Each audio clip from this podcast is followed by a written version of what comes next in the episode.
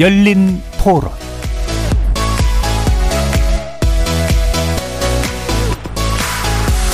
안녕하십니까. KBS 열린 토론 정준희입니다. 어, 휴가 중이었어도 그런 외교적인 자리가 있으면 갔었어야 되는 게 아닌가 싶어요. 굳이 안 만날 이유가 없는데 약간 패싱 그런 느낌? 별로 좋은 선택은 아니었던 것 같아요. 외교란 게 워낙 어려우니까요. 우리가 결정했을 문제는 어차피 아니라고 보고 있긴 한데 그래도 저는 실리를 좀 챙기는 게 맞지 않나 그런 생각하고 있습니다. 최대한 우리나라 이익을 위해서는 그 줄다리기를 매우 잘해야 된다고 생각을 하고요. 잘 빠져나가야 된다고 생각하는데 너무 노골적으로 저희의 마음을 드러내는 것 같은 그런 외계 형태를 보이는 것 같습니다. 뭐 아쉬운 건 있는데 뭐, 뭐 지금 뭐 미국이랑 사이가 나쁜 것도 아니고 좋아지고 있으니까 뭐 그래도 크- 크게 문제 삼을 건 아니지 않을까. 두 군데다 여지를 줘야죠. 우리는 한쪽이 올인하지 않는다는 걸 보여줘야죠. 둘 다 중요한 나라는. 그러니까 똑똑한 사람들이 정치를 해야죠. 그러니까. 거리에서 만나본 시민들의 목소리 어떻게 들으셨습니까? 낸시 펠로시 미 하원 의장이 의장의 하- 아시아 순방이 지난주에 마무리됐습니다. 길지 않은 일정 속에서 숨가쁘게 진행됐던 이 순방으로 인해서 양대 패권 국가인 미국과 중국이 정면 대립 양상을 보였고 대규모 군사훈련과 무력 시위 등 후폭풍을 낳고 있습니다. 당장 중국은 타이완과 미국에 대해서 군사, 사법, 기후 위기 등 각종 제재를 내놨고요. 미국과는 대화 단절을 선언했습니다. 문제는 이런 두 패권국 사이의 충돌의 여파가 우리나라를 비롯한 동북아 지역에 직접적인 영향을 미치면서 세계 정세에도 상당히 큰 파장을 미치고 있다는 점인데요. 이런 우려와 여파를 몰랐을 리 없는 미 하원 의장이 타이완 방문을 단행했던 그 이유는 무엇일까요? 또 지금 이 시기에 미중 두 나라의 정면 충돌이 양국의 국내 정치에 미치는 영향은 무엇일지 낸시 펠로시의 아시아 순방이 몰고 온 파장에 관련해서 두 분의 전문가와 함께 자세히 살펴보도록 하겠습니다. KBS 열린 토론은 여러분이 주인공입니다. 문자로 참여하실 분은 샵 9730으로 의견 남겨주십시오. 단문은 50원, 장문은 100원의 정보 용료가 붙습니다. KBS 모바일 콩 그리고 유튜브를 통해서도 무료로 참여하실 수 있고요. 이제 콩을 통해서 보이는 라디오로도 만나실 수 있습니다. 시민 논객 여러분의 뜨거운 참여 기다리겠습니다. KBS 열린 토론 지금부터 출발합니다. 살아 있습니다. 토론이 살아 있습니다. 살아있는 토론, KBS 열린 토론. 토론은 라디오가 진짜입니다. 진짜 토론, KBS 열린 토론. 자, 오늘은 좀 더 깊이 있는 논의가 필요한 것 같아서요. 두 분의 전문가 모셨는데요. 먼저 미국 정치 그리고 외교 분야에 정통한 분이십니다. 서정건 경희대 정치외교학과 교수 나오셨습니다. 네, 안녕하십니까. 그리고 중국 정치 그리고 동북아 외교 전문가시죠. 전가림 호서대 교양학부 교수 함께 해 주셨습니다. 네, 안녕하세요. 자, 지금 미중 관계는 뭐 최근엔 좋았을 때가 없었긴 했습니다만 어, 낸시 펠로시 하원 의장의 아시아 순방 문제 이게 이제 동북아 정세기 지금 상당한 파장을 일으키고 있죠. 이 펠로시 의장이 아시아 순방하는 결과에 대해서 어떤 관점과 입장에 있느냐에 따라 또 평가도 달라질 수밖에 없습니다만 기본적으로 어, 두 분의 의견을 먼저 좀 들어보도록 하죠. 먼저 서구 교수님 말씀 들어볼까요? 네, 그 낸시 펠로시라고 하는 그 특정 그 미국 정치인의 그 어떤 개인적 결정 어 이라고 보는 것이 맞고요. 예. 다만 이제 미중 관계가 워낙 안 좋고 특히 이제 미중 관계의 기본 양상을 보시면 미국이 이제 중국에 대해서 어떤 그 어, 견제를 하느냐 뭐 이런 차원에서 미중 관계를 볼 수밖에 없는데 아, 이번에 낸시 펠로시 미국 하원 의장의 중국 어, 타이완 방문 또 이제 어, 그 아시아 국가 순방 역시 아, 미국이 중국을 견제한다는 차원에서 이제 이해하는 것이 맞을 것 같고요. 아, 아시아 방 어, 순방으로 인해서 미중 관계 어떤 새로운 어떤 큰 변화가 생겼다기보다는 음. 기존의 미중 관계의 그 갈등과 아, 격화가 특히 아, 미국의 그 11월 8일에 이제 있을 중간 선거와 맞물려서 예. 어, 그 정치인들이 아, 자기 입장을 개진하고 음. 표를 의식할 수밖에 없는 그런 외교 정책 음. 그런 것들 어떤 좀 하이라이트 같은 측면도 예. 있고요. 또 우리나라도 이 미중 관계에 어떻게 지금 대처할 것인가가 어, 벌써 뭐 이미 익숙한 숙제인데 음. 또한번뭐 외교 어, 뭐 결제 논란이라든지 예. 뭐 대통령이 뭐 만나느냐 안 만나는 이런 그 어, 논란이라든지 이런 것들을 불러일으키는 걸 보면서 어, 굉장히 그 낸시 펄로스라고 하는 우리에게는 익숙하다면 익숙하고 익숙하지 않다면 익숙하지 않는 미국 정치인의 아시아 순방이 가져오는 파장이 음. 국가 관계 또 한국의 외교 관계 미중 갈등 어, 또 개인의 정치 역적 이런 다양한 차원에 걸쳐서 예. 어, 좀 살펴볼 필요가 있는 것 같습니다. 예. 그러니까 일단은 미중 패권 경쟁에는 큰 그림은 어쨌든 기본 세팅이고 음. 거기서 이제 어, 중간 선거라고 하는 것이 아마 중간 세팅이라면 또 펠러시라는 그 한 정치인이 가지고 있는 독특함 이런 것들이 이제 여러 가지 면으로 지금 퍼져 나가고 있는 상태로 일단 요약을 해주셨고요. 자 정가린 교수님 말씀도 들어보겠습니다. 네, 미중 간의 패권 경쟁이라는 것은 이미 뭐 우리가 잘 알고 있습니다. 네. 일찍이 뭐 어, 트럼프 대통령 상황에서 우리가 경제, 무 역과 관련된 전쟁의 양상을 우리가 목격한 바가 있고요. 최근 들어서는 기술 분야의 문제 그리고 이제 가치관의 문제까지도 이게 확산이 되고 있는 그런 모습을 보이고 있습니다. 과거 냉전 이후에 미국이 아시아 태평양 지역에 있어서의 영향력이 상대적으로 좀 감소한 경향이 있었습니다. 그래서 95년 어, 당시만 하더라도 많은 학자들이 어, 미국의 아시아에 대한 어떤 그 중심을 좀 확고하게 다질 필요가 있다라는 그런 경고성 발언이 있기도 했었지만 2000년대 들어오면서까지도 그런 문제가 해결되지 음. 않았습니다. 그리고 이제 오바마 대통령이 이제 아시아로 다시 회귀한다라는 그런 정책을 쓰면 썼긴 했지만 가시적인 효과는 보지 못했고 음. 오히려 트럼프 정부에서 강력한 중국 제재를 통해 가지고선 중미 간의 패권 경쟁이 본격화되는 그런 양상을 보여왔습니다. 어, 낸시 펠로시 하원 의장의 이번 어, 아시아 순방을 보면서 제가 느낀 거는 어, 낸시 그 하원 의장의 그 졸업 여행이라고 저는 표현하고 아, 싶습니다. 예, 뭐 예. 연세도 상당히 많고요. 그리고 예. 아무래도 이번 중간 선거 이후에 재임을 한다는 건 사실상 음. 그다지 큰 기대를 하지 않은 상황이니까 졸업 여행의 어떤 목적과 원칙은 상당히 어, 부합을 했다. 그렇지만 시기적인 내용 그리고 어 시의적인 어떤 특징은 어 잘 살리지 못했다라는 아쉬움이 있습니다. 특히 네. 미중 간의 어 남중국해를 중심으로 해서 이루어지고 있는 가장 중요한 핵심 쟁점 중의 하나가 힘에 의한 현상 타파를 하지 않는다라는 것이 주요 내용인데요. 음. 오히려 낸시 펠로시의 이번 아시아 방문이 이러한 현상 타파를 미국이 주도한 것처럼 네. 그런 빌미를 줬다라는 측면에서 보면 상당히 좀 어, 안타까운 부분이 있고요. 음. 또한 가지나 아시아 방문 과정에 있어서 속칭 아시아에서의 자기의 우방과의 어떤 어, 관계를 돈독히 한다라는 모습을 보여주긴 했지만 실질적인 내용을 보게 되면은 어, 돈독하다라는 어떤 목적성에 부합하지 않는 행동의 네, 결과가 네. 나타났다. 그러므로 인해 가지고서 오히려 어, 예상치 못한 강력한 중국의 저항을 맞부닥쳤다라는 거고요. 그리고 또 펠로시 의장의 그 대만 방문이 가지는 특성 중에 하나가 마치 미국의 어떤 전략적인 가치는 극대화하는 데는 뭐 중점이 될 수 있겠지만 실질적으로 대만 자체 내에서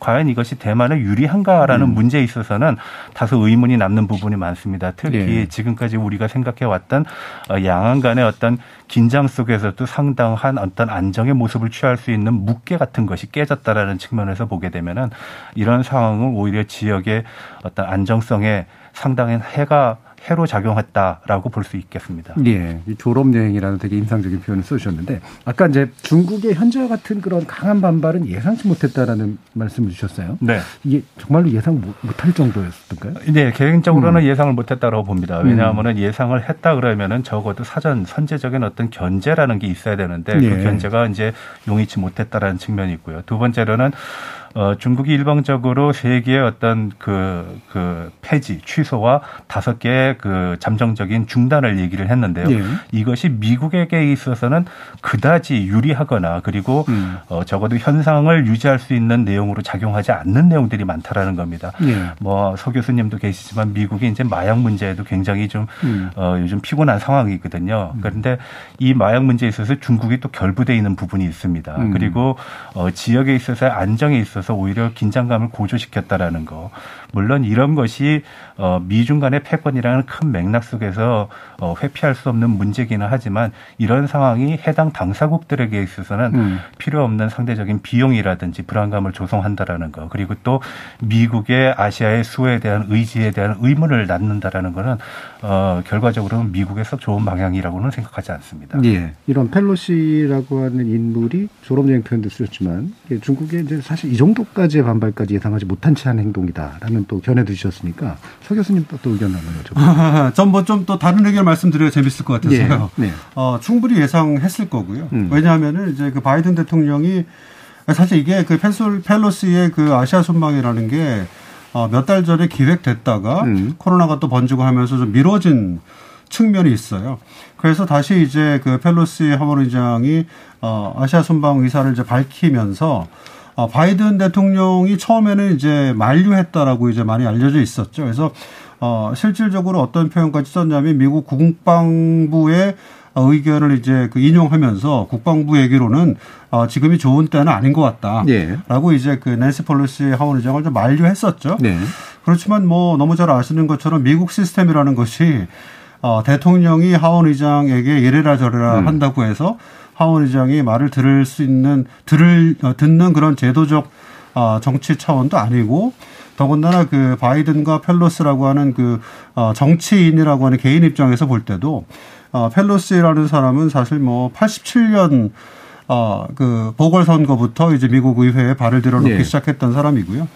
어, 그러다 보니까 이제 펠로시가 단독으로 이제 결정해서 가게 된 것인데, 어, 그러고 나서 이제 바이든 대통령이 이제 입장을 좀 바꿨죠. 오히려 이제 어, 블링컨 어, 국무장관도 나서서 어, 말을 거들었지만, 어, 중국에게 이제 워닝을 하는, 이제 경고를 하는, 그러니까 펠로시 의장의 어그 어, 방문을 이제 그 정해졌으니 이제 중국 쪽에다가 어 일을 크게 만들지 말라 라고 이제 사전 경고를 하는 차원이었지만 그 경고를 한다는 것 자체가 벌써 중국이 그 시진핑 주석의 3연임 앞둔 그 공산당 대회를 의식하지 않을 수 없는 국내 상황이라는 걸 예. 너무 잘 알고 있기 때문에 어 그런 반발이 클 것이다라고 하는 걸 알고 있었기 때문에 만류했고 음. 만류가 안 통하자 또 반, 예, 반발이 클 거라는 걸 알고 있었기 때문에 또 중국을 향해서 경고를 날리는 예, 예. 그런 상황이었다고 볼 수 있을 것 같습니다. 예. 그 적어도 이제 펠로시를 제외하고서라도 미국은 알고 있었다 라고 일단. 예, 그리고 사실 펠로시 입장에서도 음. 그뭐 정치인들이 뭐 좀 대부분 그렇지만 음. 그런 어떤 그, 어, 이, 어, 스포트라이트를 좀 즐기는 측면. 예. 조금, 어, 조금 뭐 심한 말이 되겠습니다만. 이분 캐릭터도 약간 그런 네, 펠로시 있죠. 예. 그 의장이 워낙 뭐 정치인이 다 예. 그렇지만 어, 그렇기 때문에 펠로시 의장만 가지고 뭐라고 할 수는 없지만 음. 어, 펠로시 의장이 굉장히 그 뭐 사진 찍거나 어, 또 같이 이제 그 어, 어떤 뭐 그 뭐 뭐 하여튼 그 포토 존 이런 거를 굉장히 좋아하는 음. 어, 그런 캐릭터예요. 그래서 어, 중국이 반발하고 이럴수록 본인의 어떤 그 아시아 순방에 어, 관심도 올라갈 것이고 음.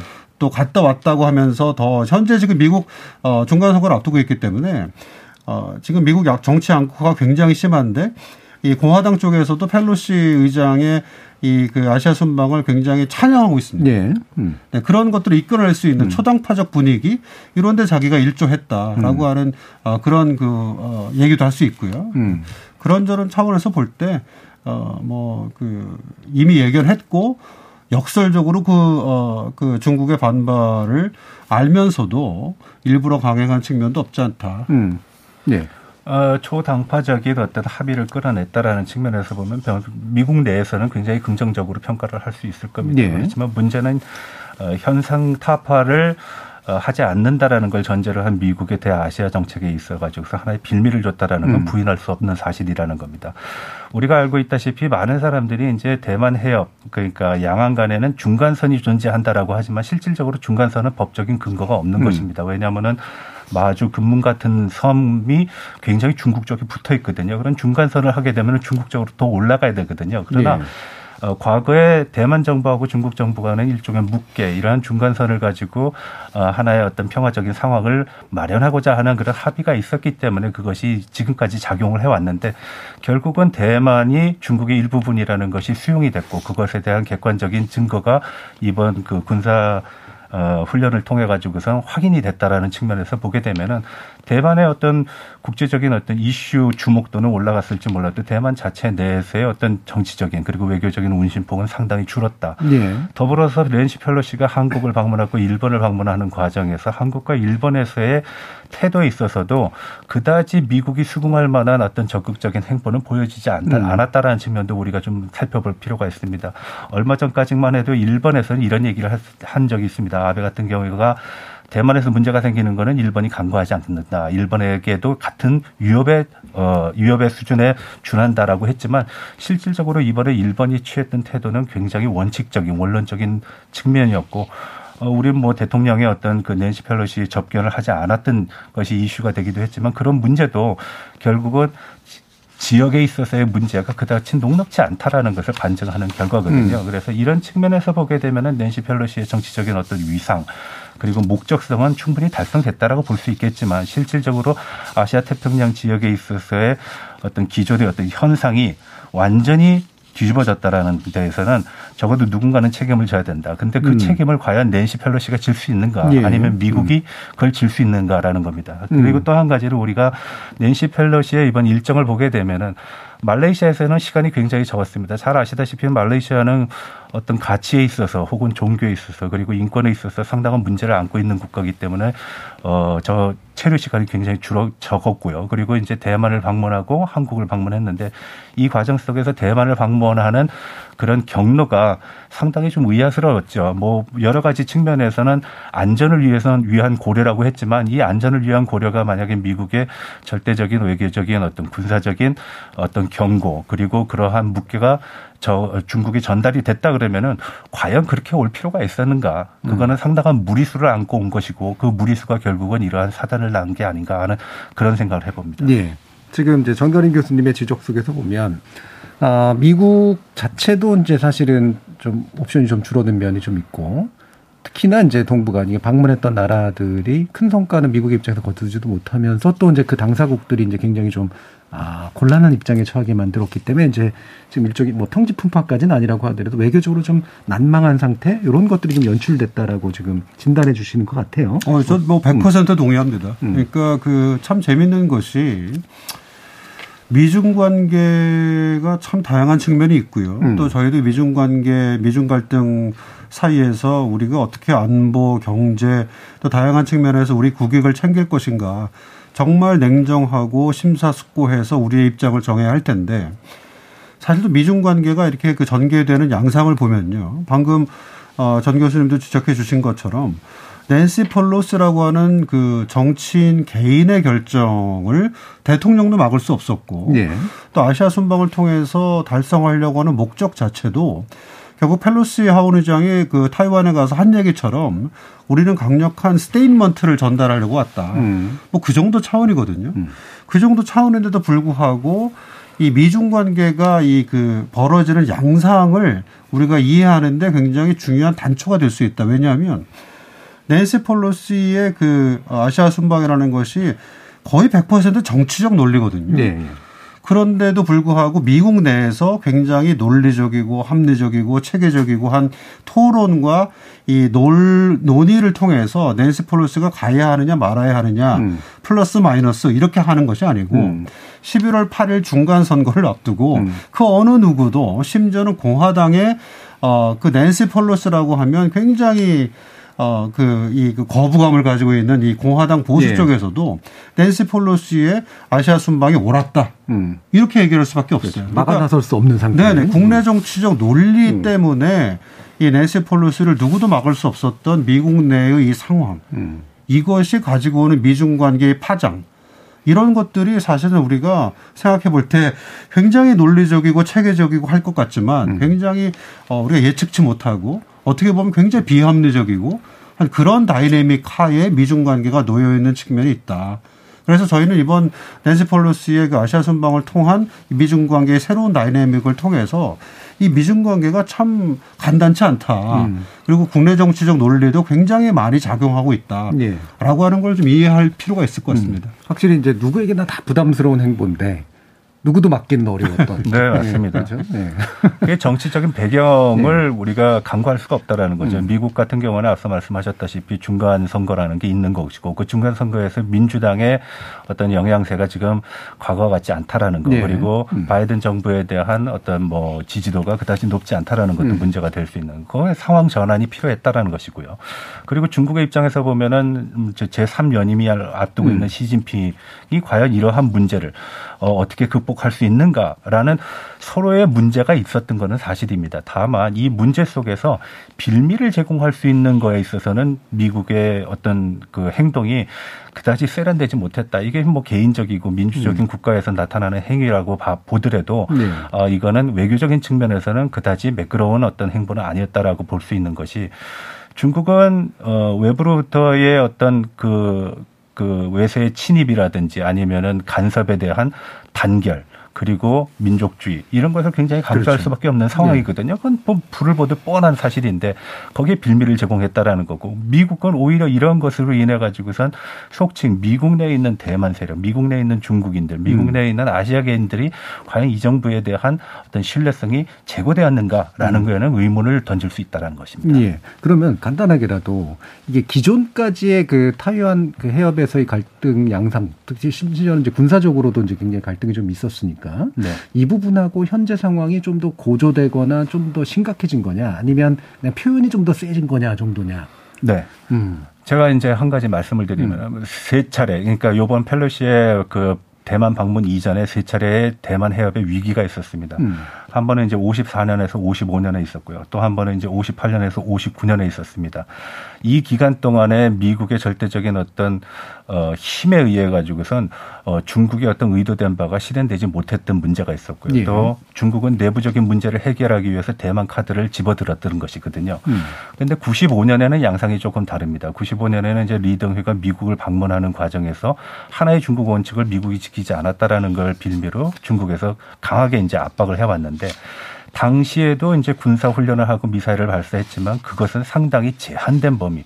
앞서 말씀드렸던 중간선 양안 간의 중간선을 중심으로 해서 크게 이제 오버하지 않는 상황에서 음. 이제 전개가 됐는데 이번 상황은 완전히 다르다라는 거죠. 첫 번째로는 여섯 개 구역을 4일 동안 이제 통제를 한 상태에서 어 군사 훈련을 했었고요. 그리고 대만 상공으로 탄도미사일이 지나갔다라는 거 거기에 대해서 대만이라든지 미국이라든지 일본이 어떠한 제재 조치 서전적인 어떤 어, 압력도 가할 수 없었다라는 그런 문제가 있고 어, 실질적으로는 이러한 문제점들 속에서 가장 중요한 것은 대만 경제가 과연 안전할 수 있는가 음. 특히 지금과 같이 뭐 칩4라 그래가지고서 이제 반도체 칩의 동맹을 얘기하고 있는 상황인데 과연 이런 상황 속에서 미국이 의도하는 바는 달성될지 모르지만 대만의 안정성이라는 건 보장받을 음. 수 없다. 이 과정을 보고 있는 한국의 입장에서도 굉장히 난감하다. 특히 한국은 한중 관계 올해가 30주년을 기록을 하고 있는데요.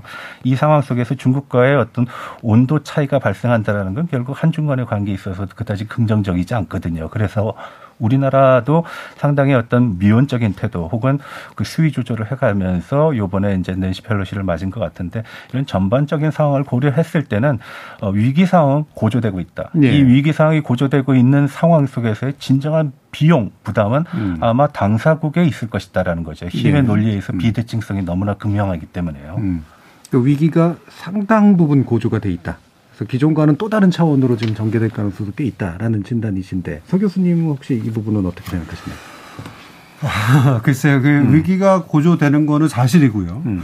어, 또 1차 세계대전 또 여러 가지 역사적 어, 세계 전쟁을 보면 대부분 어, 어떤 그 전쟁 당사국들이 모든 걸 준비해 놓고 있다가 어, 일순간에 잘 어, 짜여진 전쟁을 치르는 것이 아니고 네. 대부분 자그마한 실수, 자그마한 오해 네. 이런 것들이 자꾸 이제 에스컬레이트 되면서 자존심 싸움, 음. 체면 싸움 이런 것들이 이제 증폭되면서 세계 전쟁도 터지고 했던 것이기 때문에 지금 우리 전 교수님 말씀하신 것처럼 지금 중국이 대만 해협 근처에 계속 지금 연일 어그 군사 훈련을 하고 있고요. 음. 이런 것들이 뭐 자칫 잘못해서 무슨 뭐 오발이 나거나 뭐, 어, 또 오해가 생기면 네. 여러 가지 군사적 충돌로 이어질 수 있는데 음. 그런 측면에서 분명히 위기가 고조된 것은 사실입니다. 음. 그리고 위기를 고조시키는 것이 또 어, 제가 뭐 중국 쪽은 잘 모르지만 시진핑 어, 주석의 정치적 목적하고도 부합하는 것 같고요. 음. 어, 뭐 아까 계속 말씀드리지만은 또 뭐 중간 선거를 앞두고 미국 입장에서도 어, 공화당도 그렇고 민주당도 그렇고 중국에 대한 강경한 입장. 네. 이게 코로나 팬데믹 이후 음. 또 트럼프 4년 내내 중국 때리기 어, 등등 해서 어, 이 중국에 대한 그 비호감도가 미국 내에서 굉장히 많이 올라갔기 네. 때문에 어, 이런 그 국내 정치적 어떤 그 상황을 저희가 무시할 수 없고요. 그 이렇기 때문에 미중 관계에 대해서 우리가 굉장히 어떻게 보면 또 한편 어, 조금 그, 어, 약간 편향된, 어, 해석, 이해, 음. 이런 것들도 이제 있을 수가 있는데, 제 입장은 이제 선거가 끝나고 나면, 네. 선거는 이제 끝나지 않습니까? 그렇죠. 11월 8일 날 음. 선거가 있기 때문에 그러면 올해 11월 9일부터 전개되는 미중 관계는 어, 현재와 같을 음. 것인가? 예, 예. 다를 수 있다. 음. 다를 수 있다라고 하는 것이 왜냐하면 지금 중국이 미국을 압박한다기보다는 미중 관계의 갈등의 핵심은 미국이 중국을 견제하는 것이기 때문에 미국이 중국을 덜 견제하거나 미국이 중국과의 협력 가능성에 대해서 타지를 하거나 하면 음. 무언가 또 다이내믹이 좀 달라질 수 있다 음. 하는 그런 차원까지 우리가 좀 어, 넓고 길게 볼 필요는 있을 것 예. 같습니다. 그 전망들 뒤에서 좀 더 얘기해 보면 좋을 것 같고요. 이게 이제 호사가들의 이야기라서 제가 좀 하고 싶지는 않습니다. 보통 전쟁 가능성이 높습니까? 뭐 이런 얘기들 많이 하잖아요. 저도 이런 질문은 하고 싶지는 않은데 지난번 우크라이나 전쟁이 네. 결국에는 이제 충격을 줘버려 가지고 네 맞습니다. 그렇죠? 이게 이제 말씀하신 것처럼 뭔가 우연의 계기라든가 뭔가 때문에 네. 혹시라도 이러면 어떡하지 이런 생각이 있는 것 같아요. 네. 가장 중요한 거는 명분이죠. 예. 조금 전에 서 교수님께서도 말씀하셨습니다. 전쟁이라는 건 우발적인 마치 하일리의 원칙에 의해서 음. 작은 사건들이 뭉쳐서 큰 사건으로 연결되는 것과 마찬가지로 전쟁이라는 거는 어떤 우발성이 굉장히 중요한 것이고 어떠한 이유로도 합리적인 전쟁이라는 것은 존재하지 음. 않거든요. 음. 근데 문제는 뭐냐면은 이 지역에서의 특별한 모습이 지금 상시화되고 있다는 겁니다. 첫 번째로는 중국의 대만을 상대로 한 군사훈련이 상시화될 것이라는 것이고요. 네. 음. 두 번째로는 그 과정 속에는 과거에는 전혀 인정되지 않았던 영해 영, 어, 영해 기선이라든지 음. 이러한 개념들이 음. 지금은 전혀 적용되지 않는다라는 겁니다. 음. 예를 들어서 영공을 통과하는 미사일들, 뭐 물론 뭐 30km 이상의 어떤 위치에서 미사일 산도 미사일이 지나기 갔기 때문에 이건 영공의 개념으로 적용을 할 수 없다라고는 얘기는 하지만 분명한 그런 선례는 어, 좋은 선례라고 볼 수 없습니다. 음. 그리고 지금 훈련하고 있는 여섯 개 그 지역을 보게 되면은 가까운 곳에서는 영해에서 불과 9.5km밖에 떨어져 있지 않고요. 그 상황 속에서 그 지역에 미사일이 탄착이 됐다라는 것을 보게 되면은 결국은 이러한 선례가 아주 안 좋은 상황을 만들었다. 음. 중국이 음. 이제 대만에 대해서는 국내적인 측면에서의 접근을 가능하게끔 하는 그런 빌미를 줬다라는 것입니다. 그리고 제가 또 한 가지 말씀드리고 싶은 거는 중국이 미국에 제안한 여덟 가지, 그세 가지 취소와 다섯 가지 잠정적인 중단 내용을 보게 되면은 첫 번째는 전쟁 지역에 있어서의 어떤 어, 소통 문제, 전화 통화를 하지 않는, 않겠다라는 거, 그리고 국방부 간의 실무 회담을 하지 않겠다, 그리고 해상 군사 안보 협의체에 대한 회의를 어, 취소하겠다라는 거가 세 가지가 취소 상황이고요. 다섯 개 잠정 중단한 거를 보게 되면은 불법 이민자, 형사소송, 그리고 다국적 범죄, 마약 퇴치 등과 같은 문제가 있는데 거기엔 또 기후의 문제도 있습니다. 음. 이게 미국이 중국하고 잘 진행하는 것 중에 하나가 바로 기후 협약이었는데 네. 지금 그 기후 협약은 앞으로 나가지 못하고 오히려 뒤로 후퇴하는 네. 모습이었고요. 그리고 미국은 이제 어, 국내적인 문제를 가지고 지금 11월에 어, 중간 선거를 어, 치러야 되는데 그 과정 속에서 미국 국내에 영향을 미칠 수 있는 몇 가지 문제점들이 여기서 음. 노정이 될 수 있다는 측면에서 보게 되면은 과연 이것이 미국에 얼마만큼 유리했는가 음. 선제적이고 그리고 주, 주도해가는 것은 분명하지만 그 주도가 오히려 패착이 된 건 아닌가 하는 그런 의문을 갖게 됩니다. 예. 잘 짧게 예. 그 군사적 충돌 음. 이제 그 말씀하셔서 정말 짧게 그 말씀드리고 싶은 게 어, 어떻게 보면 정말 뭐 드려서는 안 될 말씀이지만 이 군사적 충돌이라고 하는 그 양상을 생각해 보면 어, 어떤 그 충돌이 있었고 이것이 이제 어디까지 그 고조가 될 것인가라고 음. 하는 결정을 해야 되는 예. 그런 상황을 맞닥뜨린다면 제 생각에는 뭐 물론 뭐 희망적 사고일지 모르겠지만 어 미중 관계가 워낙 지금 경제적으로 많이 얽히고 설켜 있기 때문에 이 군사관 군사적 그 갈등 관계가 파국으로까지 가는 것에 대해서는 미국과 중국이 엄청난 부담을 가지고 있습니다. 네.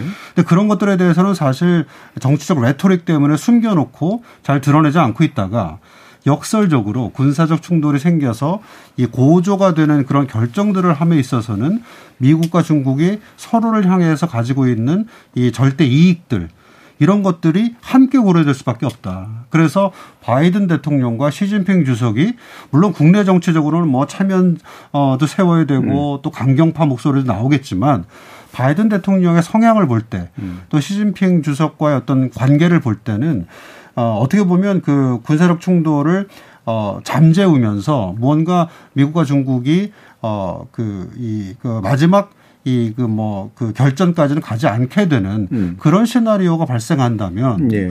역설적으로 미국과 중국이 어디까지 이상은 못 가는구나. 음. 갈등이라는 것이.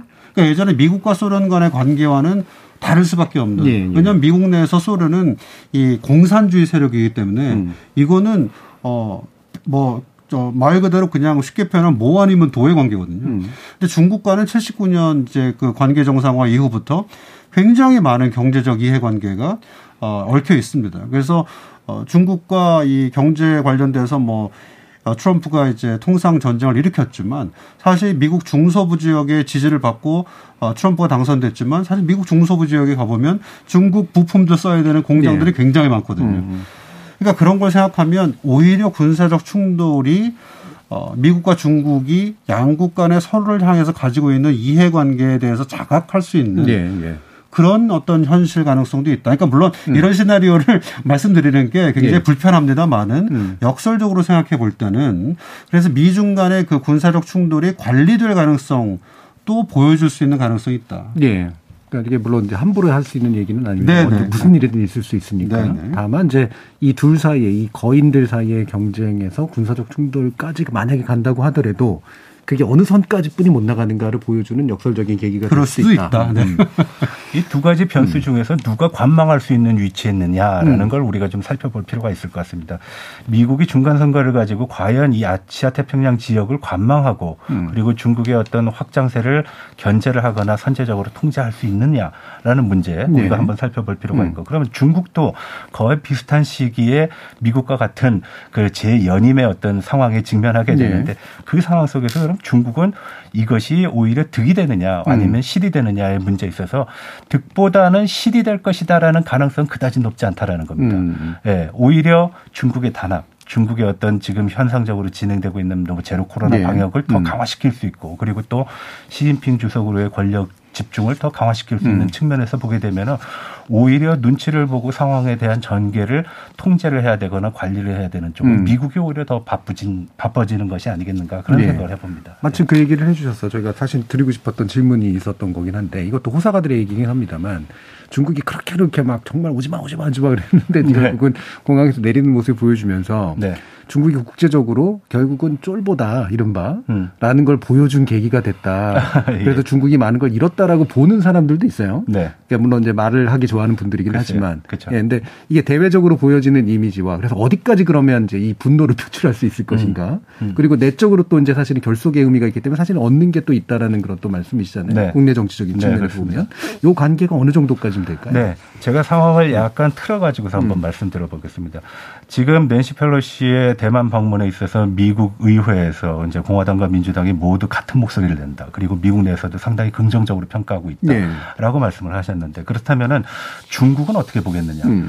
중국의 입장에서 보면은 아마 그러한 강도가 약하지는 않을 거라고 네, 봅니다. 네. 오히려 지금은 무력을 통해 가지고선 국내적인 문제를 해결하는 것도 방법이다라는 의, 의견이 많이 나온다 음, 그러면은 음. 오히려 중국의 입장에서 보면은 통일 조국이라는 어떤 예. 국시를 달성하는데 시간을 더 당길 수 있는 그런 목적도 되거든요. 물론 그러한 무력의 충돌은 저는 뭐. 상정하지는 음. 않습니다. 음. 그렇지만 지금의 상황이라는 것은 단순하게 이렇게 뭐 불꽃이 일고 파괴가 되는 그런 우리가 물리적인 전쟁을 얘기하는 게 아니지 않습니까? 경제적인 측면, 사회 문화적인 측면 여러 가지 측면이 있을 텐데 결국은 이런 상황이 되게 되면은 대만 내에서의 전국 변화, 예를 들어서 민진당이 쇠퇴하고 국민당이 다시 나와가지고서 예, 예. 양안 관계가 좋아졌을 때 그럼 미국은 그러한 카드를 어떻게 활용할 것이냐 음. 하는 그런 문제에도 직면할 수 있다는 음, 겁니다. 대만 내부의 변화가 오히려 네. 어, 중국에게 또좀 좋은 그 어떤 수도 실질적으로 있다. 그런 음. 사례가 있었습니다. 2000년대 천세변이 강한 대만 독립을 얘기했을 때 경제 상황이 그렇죠. 굉장히 안 네, 좋았거든요. 네, 네. 그래서 마잉주가 등장하게 됐는데 마잉주의 상황이 너무 굴종적인 외교를 하고 있다라는 측면으로 인해 가지고선 차이원이가 다시 대- 총통에 이제 등장을 하게 된 것입니다. 음. 우리가 그렇게 어, 변화하는 주기성을 가지고 보게 되면은 아마 새로운 그 시기에서는 변화가 있을 수도 있다. 음. 아, 경제적으로 굉장히 힘들고 그리고 예. 안보적으로 굉장히 위협하다라고 느끼게 되면은 대만인들의 선택은 자명할 수도 있다라는. 음, 알겠습니다. 자, 그러면 일부 마치기 전에요. 요 하나씩만 딱 지적해 주면 좋을 것 같은데, 일단 미국 측면에서 아까 이제 그 서 교수님께서 11월 이후는 또 달라질 수 있다라고 이제 말씀을 하셨지만, 이게 이제 그러면 지금의 어떤 형태는 아까 뭐 이렇게 그 힘으로 인한 어떤 형태 변경이라든가 이런 것들을 의도하진 않았던 것이 원래 목적인데, 이른바 전략적 모호성이 미국의 손에 의해서 깨진 거다라고까지 보지는 않아야 되는지, 아니면 그게 시작이 된 듯한 느낌은 있는 건지 어떻게 판단하세요? 아, 이 전략적 모호성이라는 말이 사실 국내 우리 한국 정치에서도 네. 어, 사용이 된 말이어서 음. 굉장히 참 그 개념도 어, 저희가 모호하. 조심해서 접근해야 되고요. 예. 전략적 모호성 자체도 모호하고요, 사실. 예, 예. 근데 이 전략적 모호성이라는 이제 외교 정책의 그 기원은 아이젠하워 음. 정부 때부터 이제 있었던 겁니다. 그러니까 그냥 조금 더 쉽게 표현해서 말씀드리면 미국 대통령이 이런 어떤 외교 현안, 특히 국제 어떤 안보 위기 이런 것들이 터질 때마다 미국 대통령이 하는 그 굉장히 어떻게 보면 상투적인 표현이 있습니다. 예. 모든 옵션이 테이블 위에 있다. 예. 그게 바로 전략적 모호성이거든요. 음. 근데 참 재미있는 게 미국이 지금 어디 어디까지 변했냐면 어, 그 러시아가 이제 우크라이나를 어, 푸틴이 우크라이나를 침공할 가능성들이 자꾸 이제 보여지면서 예. 올 초에요. 그런 상황에서 바이든 대통령이 전략적 명확성을 보여줍니다. 음. 어떤 의미냐면 어 미국은 어떠한 경우에도 어 미국의 지상군, 미국의 군대를 우크라이나에 파견하는 일은 없다. 음. 그러니까 전략적 명확성을 보여주는 거예요. 그래서 저는 사실 굉장히 그 부분에 좀 놀란 게 보통은 어 푸틴이 우크라이나를 쳐들어가면 나는 미국 대통령으로서 모든 옵션을 테이블에 예. 올려놓겠다라고 하는 것이 보통. 음. 어, 전통적 입장인데 바이든이라고 하는 민주당 대통령은 2008년 금융위기, 그다음에 이라크 전쟁 실패, 그다음에 이제 트럼프가 어, 집권하는 2016년 대선 상황 이런 것처럼 미국 국내 분위기가 얼마나 이 무모한 해외 개입에 대해서 반대하고 있는가. 국내 문제에 더 신경 쓰라. 라고 하는 어떤 국내적 정서가 있는가라고 음. 하는 거를 이제 바이든 행- 어, 대통령이 간파해서 전략적 명확성을 이제 그런 식으로 보여준 거죠. 그거에 비해서 대만은 전략적 모호성을 계속 유지하고 있습니다. 그런데 굉장히 재미있는 또 차원이 발생하는 것이 바이든 대통령은 뭐 기자회견이 됐든 어떤 언론과의 얘기가 됐든 항상 얘기하는 것이 어, 우리는 대만을 지킬 commitment, 책무감이 있다. 우리는 그걸 우리 약속했다. 라고 얘기하면 그 다음날 백악관에서 혹은 국무부에서 어, 정리를 합니다. 아, 뭐 꼭 그런 건 아니고 우리의 그 기본 원칙은 하나의 중국이다. 그러니까 대통령은 앞에 나서서 대만 문제를 굉장히 강경하게 다루고 예. 정치적으로 음. 그 다음에 관료들은 그 다음 날 음. 바로 하나의 중국이라고 하는 또 중국과의 관계를 또 매니지하는 음. 이런 지금 또 어, 굉장히 독특한 음. 어, 전략적 모호성의 새로운 차원 음. 이런 것들이 좀 발생하고 있습니다. 예. 그래서 전략적 모호성을 뭐 깨버렸다라고 하기에는 어, 조금 무리가 있고요. 음. 다만 이제 그 계속 반복해서 말씀드리지만은 선거라고 하는 미국 국내 정치적 상황이라고 하는 것들이 또 바이든 대통령이 굉장히 인기가 없고 음. 지지율이 떨어져 있는 상황에서 중국에 대해서 유약한 모습을 보이는 것은 예. 거의 정치적 자살에 가깝기 때문에 음. 대만 문제에 관련돼서 질문이 나올 때마다 강경한 모습을 보이고 국무부나 예. 백악관에서 어, 이걸 수습하는 음. 그런 어떤 새로운 전략적 모호성을 지금 미국이 어, 음. 보여주고 있다. 이렇게 보는 게 어떨까 예. 싶습니다. 예전에는 전반적으로 보호했는데 지금은 대통령은 명확한 정치 그렇게 차원이 있고 그 외교적 차원이 모호하게 있고. 흐리는 또 이제 네. 그, 네. 그런 있고. 해석보다는 아마 예. 이런 해석이 더 합당할 겁니다. 이제 어, 대만을 지원을 해야 된다라는 것은 이미 의회 차원에서 어떤 제도화돼 네. 있는 부분이 있습니다. 대만 관계법이라든지 여러 음. 좀 문건을 통해서요.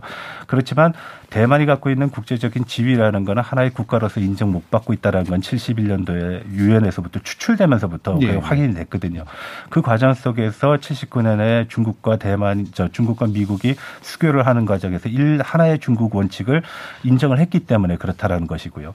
이러한 적용이 결국은 어, 국내적인 정치와 대적인, 대외적인 관계에 있어서의 어떤 어, 교점을 찾기가 쉽지 않다. 그렇기 음. 때문에 다소 모호한 측면, 마치 밖으로는 대만의 대만은 중국의 일부분이라는 걸 인정하지만 실질적으로는 대만의 현상 변화를 나는 원치 않고 그걸 적극적으로 지지를 한다라는 음. 그런 모습으로 나타나고 있다는 겁니다.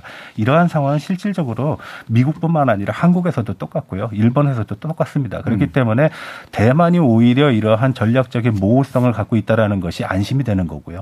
마치 어, 우크라이나에 대한 전략적인 확실성을 바이든 대통령이 이제 드러냄으로 인해 가지고선 음. 대만 사람들은 어떻게 느끼느냐? 그럼 미국은 안 오겠네. 음. 그럼 나는 어떻게? 라는 그런 의문을 가질 수 있다는 겁니다. 이것이 전반적인 우방국과 동맹국들에 대해서는 음. 상당히 큰 스트레스로 작용할 수 있는 요인이 된다는 것이죠. 예, 예. 그래서 그 부분이 이제 아마 이어지는 2부에서 어, 우리나라 같은 경우에 지금 이 난감한 상황을 또 어떤 식으로 좀 헤쳐가야 되는가라는 그런 논의로 이어질 수 있을 것 같고요. 그럼 일부 논의는 이 정도로 마치고 이어지는 2부에서 다시 한번 또 깊이 있게 우리나라와의 문제를 얘기해 보도록 하겠습니다. 여러분은 KBS 열린 토론과 함께하고 계십니다. 토론이 세상을 바꿀 수는 없습니다. 하지만 토론 없이 바꿀 수 있는 세상은 어디에도 없습니다.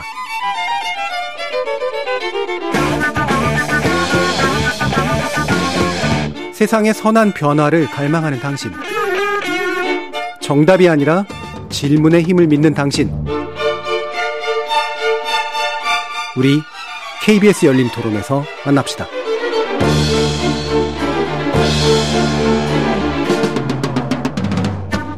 KBS 열린 토론 낸시 펠로시의 아시아 순방 의미와 그 파장에 대해서 얘기 나누고 있는데요. 전가림 호서대 교양학부 교수, 서정건 경희대 정치외교학과 교수 이렇게 두 분의 전문가와 함께 하고 있습니다.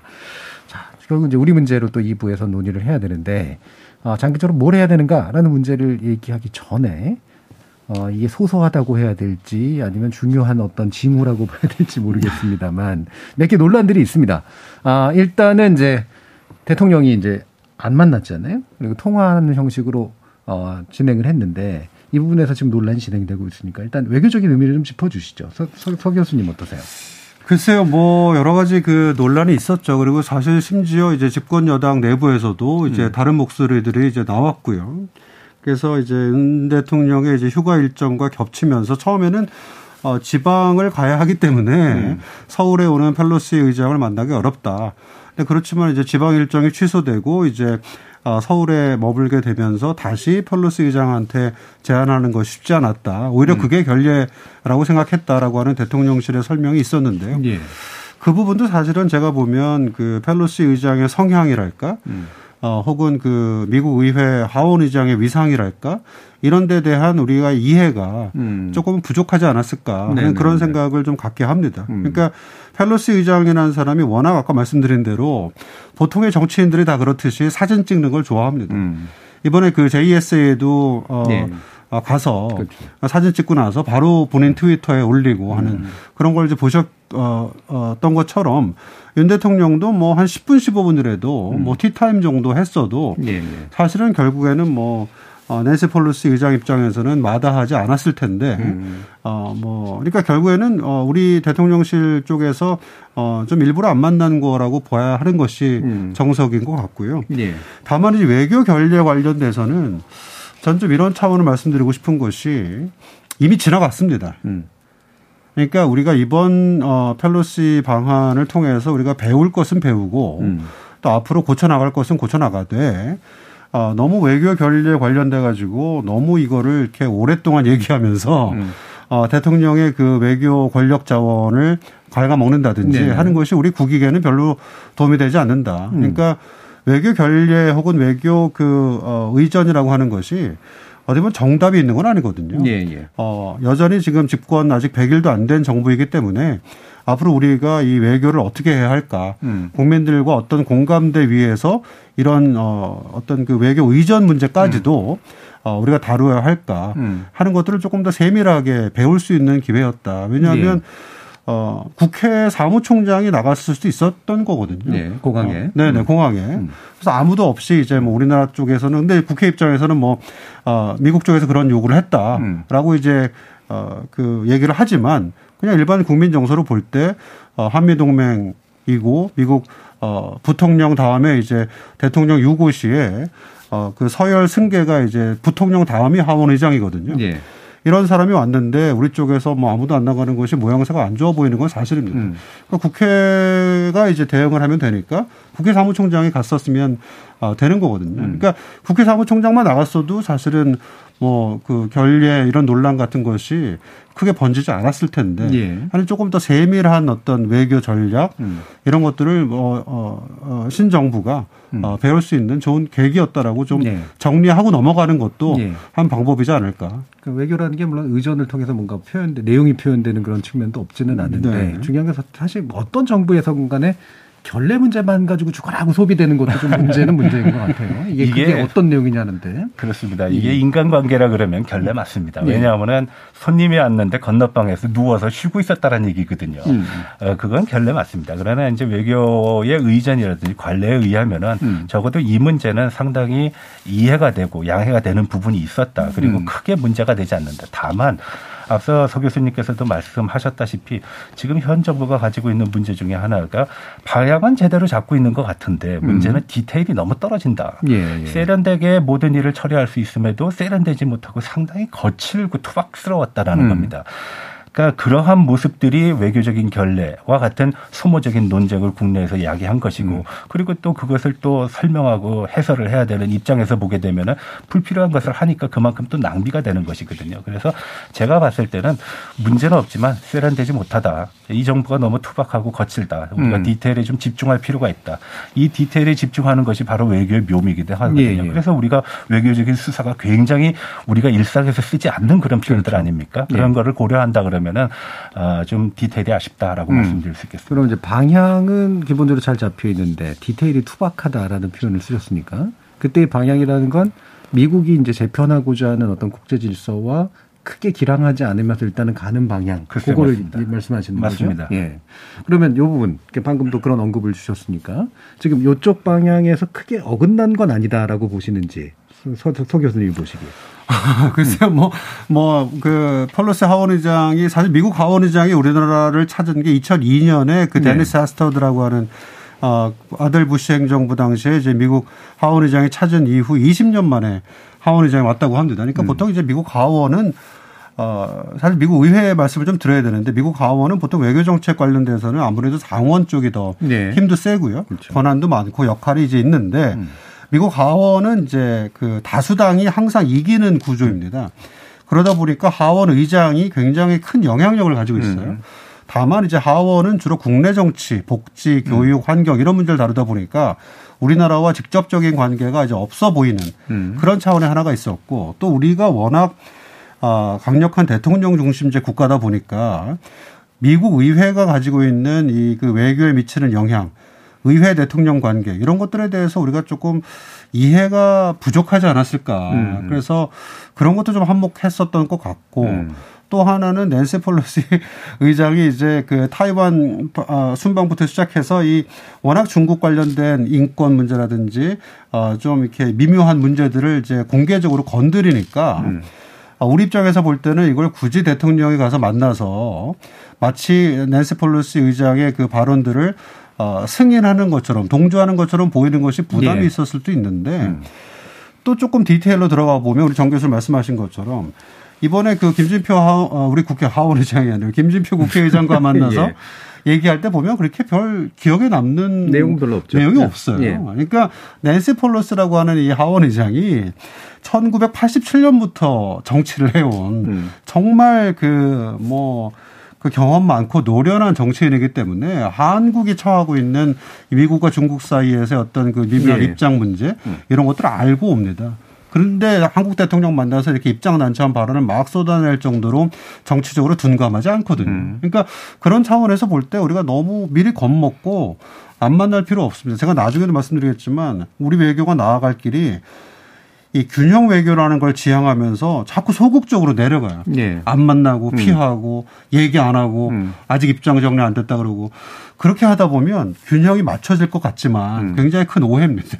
나중에 그렇게 되다 보면 자꾸 미루다 보면 우리 입장을 미국과 중국이 계속 주시하게 됩니다. 네. 오히려 우리가 맨 마지막에 결정을 해야 되는 음. 굉장히 그 주목받는 국가가 돼버릴 수도 있어요. 그러니까 네.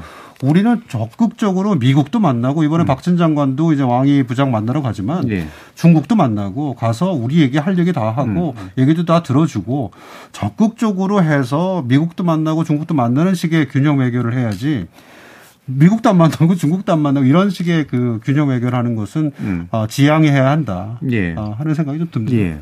그래서 아마 이제 그 내용적인 관점에서 이제 결례 문제도 결례 프레임으로 지금 자꾸 얘기가 되고 있지만 아마 뭐 다 입장에 따라 좀 다른 견해들이긴 해도 요번에 이 부분에 주목하는 이유가 어 누구보다 먼저 이렇게 미국하고 막 앞서 앞서가지고 막 할 것처럼 그러더니 음. 네. 이제 막상 찾아오니까 막 피하고 막 이래서 네. 결국 중국 보기도 부끄럽고 미국 보기도 부끄럽지 않냐 이 얘기인 것 같거든요. 네, 예. 맞습니다. 그게 바로 세련되지 예. 않았다라는 겁니다. 그리고 디테일에 약하다는 겁니다. 음. 앞서 서 교수님께서 말씀하신 거를 뭐 제가 제차 저의 음. 언어로서 이제 보충을 해드리자면은 우리가 원칙은 지켜야 된다. 근데 원칙이 불분명하다는 데 가장 네. 큰 문제가 있습니다. 그럼 어떤 것을 원칙으로 하느냐? 우리가 헌법에 있고 헌법의 가치가 이게 분명하단 말이죠. 민주 자유민주주의라든지 공화국의 어떤 특징적인 내용들을 우리가 갖고 있음에도 우리가 중국의 눈치를 보는 거는 원칙을 원칙으로 삼고 있지 않다라는 겁니다. 원칙은 시간과 공간에 따라서 유동적으로 활용할 수 있는 대상이 아니거든요. 음. 그럼 꼭 지켜야 되는데 그것을 지키고 있지 않는 모습을 우리가 가끔 보여줬기 때문에 굉장히 곤혹스럽고 스스로를 스스로를 이렇게 회하는 그런 모습을 나타나고 있다는 겁니다. 그래서 적어도 우리가 이 관계 속에서 중국의 눈치를 봐서 이번에 안 만났다라는 표현을 쓰면 안 됩니다. 예. 우리는 원칙을 지켰고 그 원칙에 준해서 모든 프로토콜이 이루어졌다라는 식으로 얘기를 해야 되는데 실상 언론에 보도된 내용에 하면은 중국 눈치도 좀 본 것처럼 그런 뉘앙스를 드러내는 거는 스스로를 자승자박하는 그런 결과밖에 되지 않는다라는 예. 겁니다. 오히려 지금 박진 장관이 중국에 가서 한국의 어떤 어, 지역 구도에 대한 역학 구도에 대한 분명한 입장을 어, 확고하게 중국에 전달하는 것이 우리의 음. 원칙을 수립하는데 굉장히 도움이 될 것이라고 저는 봅니다. 예. 그래서 이제 그 대통령실에서 괜히 해명한다고 또 나온 것 중에 저- 정체적인 국익을 고려해서 내린 결정이다. 이게 네. 또 상당히 이제 좀 네. 그렇게 됐죠. 예. 그러니까 국익이란 말이 예. 그냥 핑계거리가 자꾸 되면 안 돼요. 그렇죠. 그러니까 그렇습니다. 국익이라는 게 얼마나 민감하고 첨예하고 음. 정말 정말 냉철한 전략 어, 연구 분석 바탕 위에 음. 이것이 국익이다라고 이 국익이란 단어를 굉장히 신중하고 가려 써야 하는데 음. 어떻게 보면 벌써 언론이나 여기저기 뭐 심지어 전문가들도 국익에 기초해서 음. 라고 뭐 이제 얘기하는데 그게 그냥 뭐 습관적인 말이 그렇죠. 선택을 정당하기 거예요. 위한. 네, 예. 네, 네. 음. 그러면 이제 중국은 이제 지금 속내가 좀 어떤 것 같으세요? 이제 지금 일단 저기 그 어, 중국의 관영 언론의 일부인 음. 어, 글로벌 차이나였던 거. 네, 네, 거기 한국일보. 예, 거기서 이제 나온 반응이나 이런 거 보면은 음. 어, 약간 흡족해하는 듯한 뭐 이런 뭐 흡족한다기보다는 대만이 예. 언급이 되지 않았다라는 예, 거. 예. 그리고 낸시 펠로시가 한국에 와서 특별한 어떤 개인적인 음. 뭐 대만에서라든지 타 지역에서 중국을 비난하는 행위를 노고라 하지 않았다라는 측면에서 보면은 음. 뭐 순탄하게 지나갔다라고 얘기할 수 있겠죠. 그리고 또 그, 그렇기 때문에 중국에서 그것을 뭐, 어, 이야기거리로 삼을 만한 근거도 없었다라고 볼수 예. 있습니다. 그래서 음. 중요한 거는, 어, 우리가 이제 외교 관계를 얘기를 할 때 많은 사람들은 누이 좋고 매부 좋은 게 좋은 게 좋은 게 외교가 아니냐라고 예, 해- 예. 얘기하지만 외교는 끊임없이 경쟁하는 겁니다. 음. 경쟁하는 경우에서는 얼굴에 이제 뭐 얼굴 낯빛이 이제 붉어질 수도 있고 음. 또 웃음을 띌 수도 있고 그러한 치열한 경쟁 속에서 앞서 말씀드렸듯이 말 그대로 국익을 극대화하는 것인데 음. 근데 우리는 아직까지 외교를 너무 낭만적으로 본다. 음. 좋은 게 좋은 거 아니냐. 상대방을 기분 나쁘게 하는 거는 안 좋은 거 아니냐라고 네. 보는 거. 그런 시각은 옳지 않다라고 봅니다. 치열하게 음. 경쟁하고 한순간도 쉴 수 없는 것이 외교입니다. 그렇기 때문에 지금 이 상황을 우리가 복귀를 해보자 그러면은 한국 내시 펠로시의 방한 과정에서 있었던 일, 뭐 순탄했다, 무난했다, 별다른 큰 문제가 없었다. 적어도 중국과의 관계에서. 예. 다만 우리가 원칙으로 내세울 수 있는 분명한 것들을 확고부동하게 얘기하지 못한 것은 하나의 흠으로 작용할 수 있겠다라는 음. 그런 아쉬움이 남습니다. 예. 근데 특히 그 원, 네. 예, 원칙 말씀하셔서 음. 정말 그 대하, 이 원칙이라는 것이 이제 보수 정권의 원칙, 뭐 진보 정권의 원칙 이런 원칙은 저희가 원치 않잖아요. 예, 예. 대한민국의 원칙이어야 되는데 어떻게 보면 참 어, 저는 뭐 중국 전문가도 아니고 잘 모르지만 제가 드는 생각 중에 하나가 작년 5월 달에 어, 문재인 대통령이 이제 바이든 대통령을 만나러 방미했을 때 음. 저는 깜짝 놀랐어요. 왜냐하면 어 소위 진보 정권의 대통령인데 음. 미국이 그토록 원하는 그 표현 음. 대만 해협의 평화와 안정이라고 음. 하는 그 표현을 하더라 하시더라고요. 그래서 예. 어 이거 참 미국이 굉장히 원하는 표현을 음. 어 문 대통령이 어 해줬구나라고 저는 이제 생각을 네. 했는데 이 하나의 중국 원칙에는 변함이 없다 하지만 음. 대만 해협의 평화 안정은 음. 영내 국가 또 한반도 평화 다 위해서 중요하다라고 예. 하는 얘기를 할 수 있다는 거죠. 그러니까 예. 이 정권의 어떤 성격의 여하와 상관없이 대한민국의 원칙으로 삼을 수 있는 음. 새로운 표현이 어떻게 보면 생겨난 거예요. 예, 예. 대만 해협의 평화 안정이라고 하는. 음. 대만 해협의 평화 안정이라고 하는 거는 사실은 어 중국 입장에서 볼 때는 예. 어, 우리, 그, 바꿔서 생각할 때, 뭐, 독도 주변의 평화 안정, 네. 이렇게 얘기하면, 음. 우리 입장에서는 좀 기분 나쁘죠. 네, 저쪽에도, 네, 신경 써주는. 네, 네. 그건 일본을 음. 배려하는 표현일 수 있거든요. 예, 그러니까 예. 그런 것처럼, 대만 해협의 평화 안정이라고 하는 거는 미국 쪽에서 항상 강조하는 음. 표현입니다, 사실은. 음, 미국 현상 유지를 위한. 예. 평화와 안전, 발전이라는 게 음. 국제 주, 국제 정치의 주제이기 때문에 그건 예. 변하지 않습니다. 음. 다만 그러한 현상이 어떤 특정한 힘에 의해서 변화되는 것 그것을 견제하는 거거든요. 음, 음.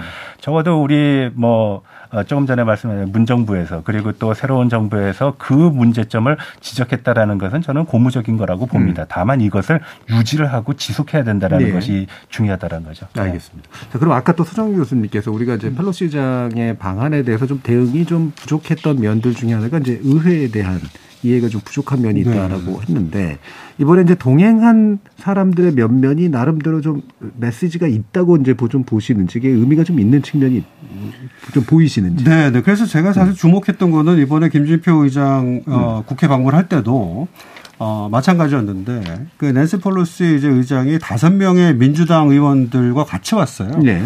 근데 다섯 명의 그 그냥 평의원들과 같이 온 것이 아니고 다섯 명의 의원들 중에 이제 그레고리 믹스라고 하는 미국 하원 외교위원장 음. 뉴욕 실실이고요.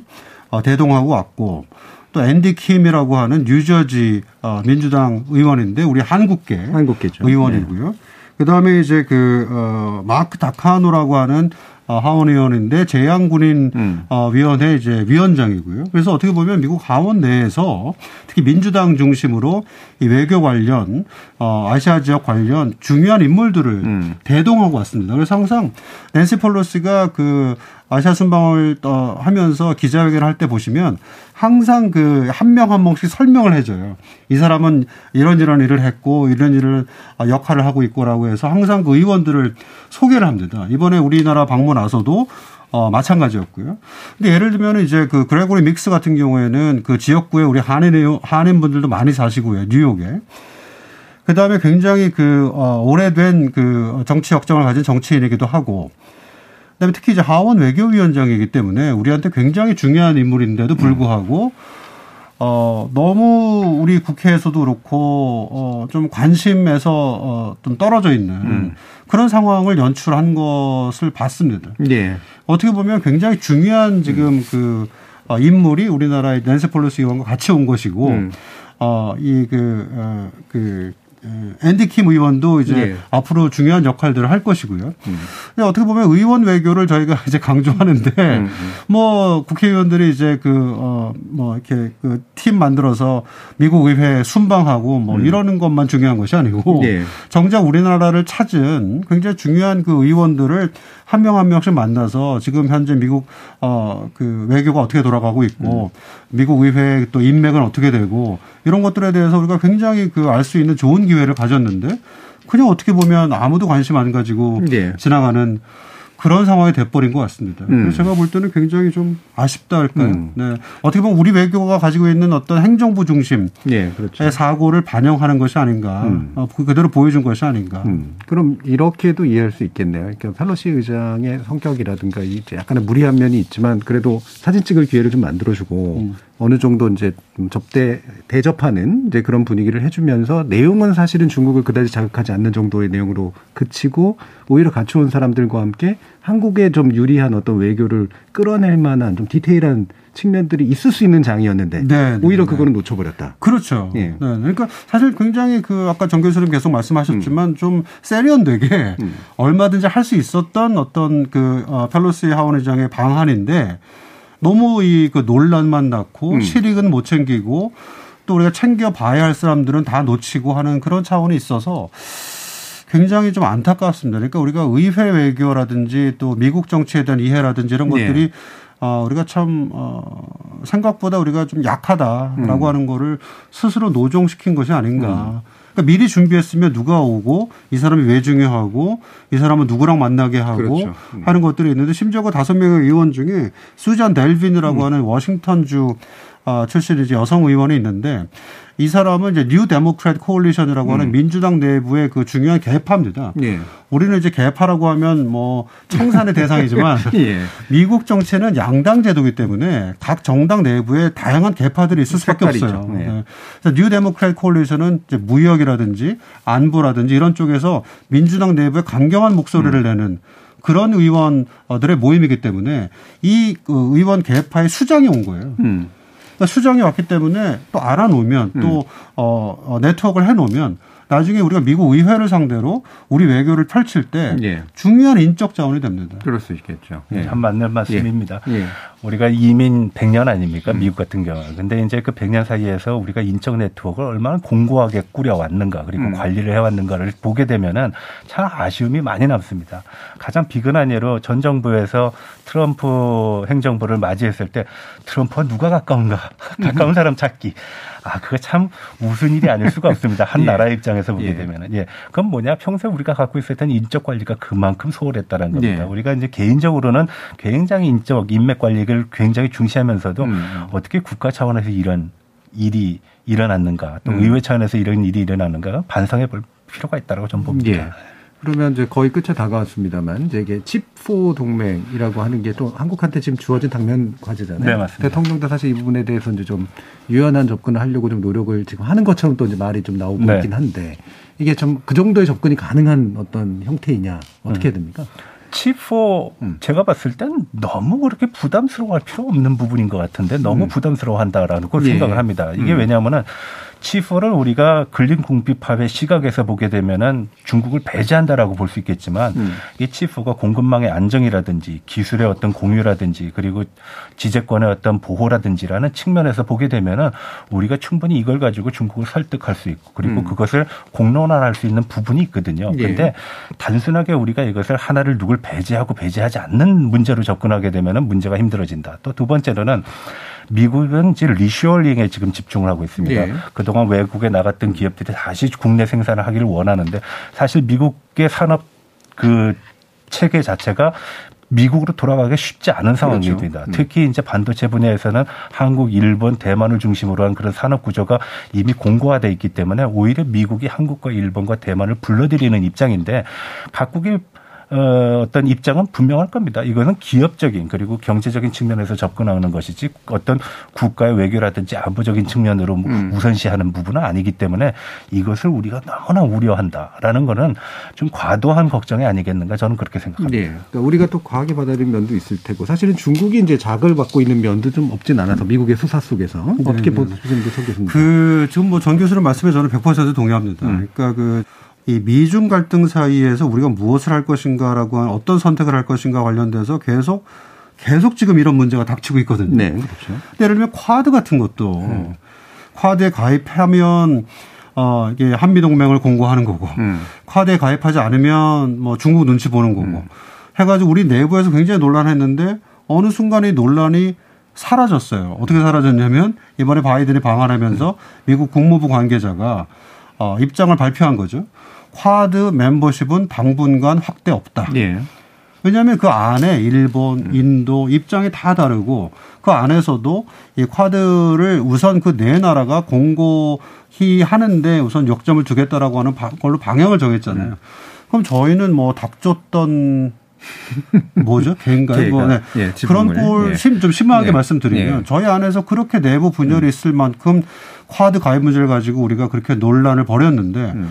막상 결정은 너무나 허무하게 난다는 거죠. 예. 그러니까 이 칩4도 경제 안보라는 차원에서 볼 때도 중요한 이슈이고 또 미국과 중국이 앞으로 이제 패권 경쟁을 하는 차원이 주로 기술 패권, 음. 그 다음에 이제 가치 문제 딱 두 가지인데 기술 패권이라고 하는 것이 걸려 있기 때문에 중요한 문제임에도 불구하고 현실적인 차원을 이제 무시할 수 없기 때문에 그러니까 우리 그 경제 관계자들, 반도체 산업 관계자들 얘기도 충분히 듣고 하면서 뭔가 우리 정부가 좀 신중한 결정을 하되 또 너무 이거를 뭐 이렇게 회피하거나 예. 어, 지연하거나 뭐 이럴 필요는 없습니다. 그러니까 예. 원칙적인 차원에서 어, 우리는 뭐 어, 미국과 협력해서 어, 반도체 산업 앞으로도 기, 어, 경제 안보 차원에서 중요하게 다룰 것이다. 음. 라고 얘기하고 또 중국과도 박진 장관 얘기하는 것처럼 특정 국가를 배제하는 목표는 아니다. 예. 라고 얘기도 해주고 음. 어, 다양한 우리의 어떤 입장 어, 천명 음. 어, 이런 것들이 필요하다고 봅니다. 예. 자, 그러면 이제 마무리 발언이 필요한 때인데요. 어, 방금 이제 치포 같은 거에 대해서 얘기를 주셨던 것처럼 이런 식으로 계속해서 이제 시, 시험대에 올라야 되는 그런 상황들이 앞으로도 계속해서 전개가 될 것 같으니까 아, 우리나라 외교가 지금 미중과의 관계 속에서 지금 우리 정부가 그리고 우리 의회가 어떤 부분에 좀 제대로 좀 주목을 해서 이런 부분을 좀 풀어나갔으면 좋겠다라고 생각하시는지 정가림 교수님부터 들어보도록 할게요. 네, 패권국이 아닌 이상은 스트레스 테스트를 계속 받게 돼 있습니다. 그 스트레스 테스트를 항상 이분법적인 시각에서 선과 악으로 규정하게 되면은 음. 그 피곤함은 이루 말할 수가 없게 됩니다. 중요한 거는 유연성이고요. 그리고 특히 우리 중견국가라고 얘기하는 거는 이슈를 선점을 하지 못하더라도 이슈를 지렛대 역할을 하면서 음. 그 중심을 옮길 수 있는 역할을 네. 해야 된다는 겁니다. 치프에서 강조하고 있는 것이 공급망의 안정 그리고 이러한 지적 재산권의 안정이라 그러면은 적어도 이러한 논의를 중국에 전달하면서 세계에 동참할 수 있는 그런 모습을 우리가 교량적인 음. 역할을 할 수 있는 부분이 있음에도 불구하고 이것을 단지 중국 배제냐 아니냐 음. 이게 패권 경쟁의 연장이냐라는 측면으로만 접근하게 되면은 답을 구하기가 쉽지 않다. 그래서 우리가 이제 중견 국가로서의 면모를 좀 갖출 음. 필요가 있다. 그럴 걸 위해서는 하나는 원칙을 바로 세워야 되고 두 음. 번째로는 일관성을 가져야 되고 음. 세 번째로는 외교에 있어서의 이분법적 시각은 버려야 된다라고 네. 말씀드리고 싶습니다. 알겠습니다. 자, 서정현 교수님. 어, 저는 그냥 두 가지를 좀 말씀드리고 음. 싶은데요. 첫 번째는 질문을 바꿔야 될 것 같습니다. 음. 항상 저희가 스스로에게 던지는 질문이 미중 패권 경쟁 시대에 누구를 선택할 것인가. 예. 이런 질문을 저희가 하는데 그렇죠. 질문을 바꿔서 누구를 선택할 것인가가 아니라 무엇을 할 것인가. 음. 그래서 자주 국방, 수출 다변화 음. 등등 해서 우리가 스스로의 역량을 키워서 어, 우리가 미국, 중국 갈등 사이에서 우리가 실익을 챙기고 우리 입장을 지키고 우리 국격을 올리고 하는 그런 훈련과 연습과 음. 실력을 키워야 된다. 그러려면 무엇을 할 것인가를 찾아서 음. 자꾸 실천에 옮기는 것이 중요하고요. 또 하나 두 번째는 이제 어, 솔직해야 당당할 수 있다. 음. 이런 말씀 좀 드리고 싶습니다. 그래서 어, 아까도 우리가 국익 얘기가 나왔는데 마치 우리가 좀 잘못 얘기하고 있는 게 있어요. 숨기고 있는 것이 뭐냐면 어, 미중 간에 잘 지내면 모를까 미중 간에 갈등이 있기 때문에 우리 국익에는 항상 비용이 발생합니다. 네. 비용에 대해서 그러면 누가 설명을 제대로 해줘야 되죠. 정치권의 역할이 거기에 있고 전문가의 역할이 거기에 있고 어, 하는 겁니다. 그러니까 국민들이 종합적으로 판단할 수 있도록 자꾸 이 선택지에 대한 솔직한 음. 설명 그런 작업들을 많이 해야 된다. 그래서 예. 아까 전 교수님 말씀하신 것처럼 우리의 원칙을 세우는 음, 음. 차원에서 볼 때도 이익과 비용이라고 하는 어떤 균형적인 관점에서 바라봐야지 너무 이익 얘기만 하면 이게 어 그 내용이 호도될 수 있는 음. 그런 차원이 있다. 그래서 네. 솔직해야 된다. 질문을 바꿔야 된다. 이 두 가지를 좀꼭 네. 말씀드리고 싶습니다. 비용 대비 이익의 관점에서 네. 네. 국익도 재해석해야 된다라는 말씀으로 마무리를 해주셨네요.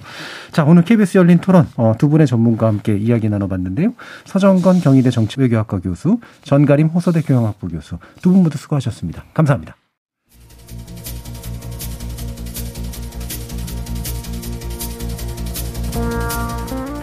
고래 싸움에 새우등 터진다. 강대국사에 낀 약소국의 서로를 말할 때 종종 쓰이는 속담이죠.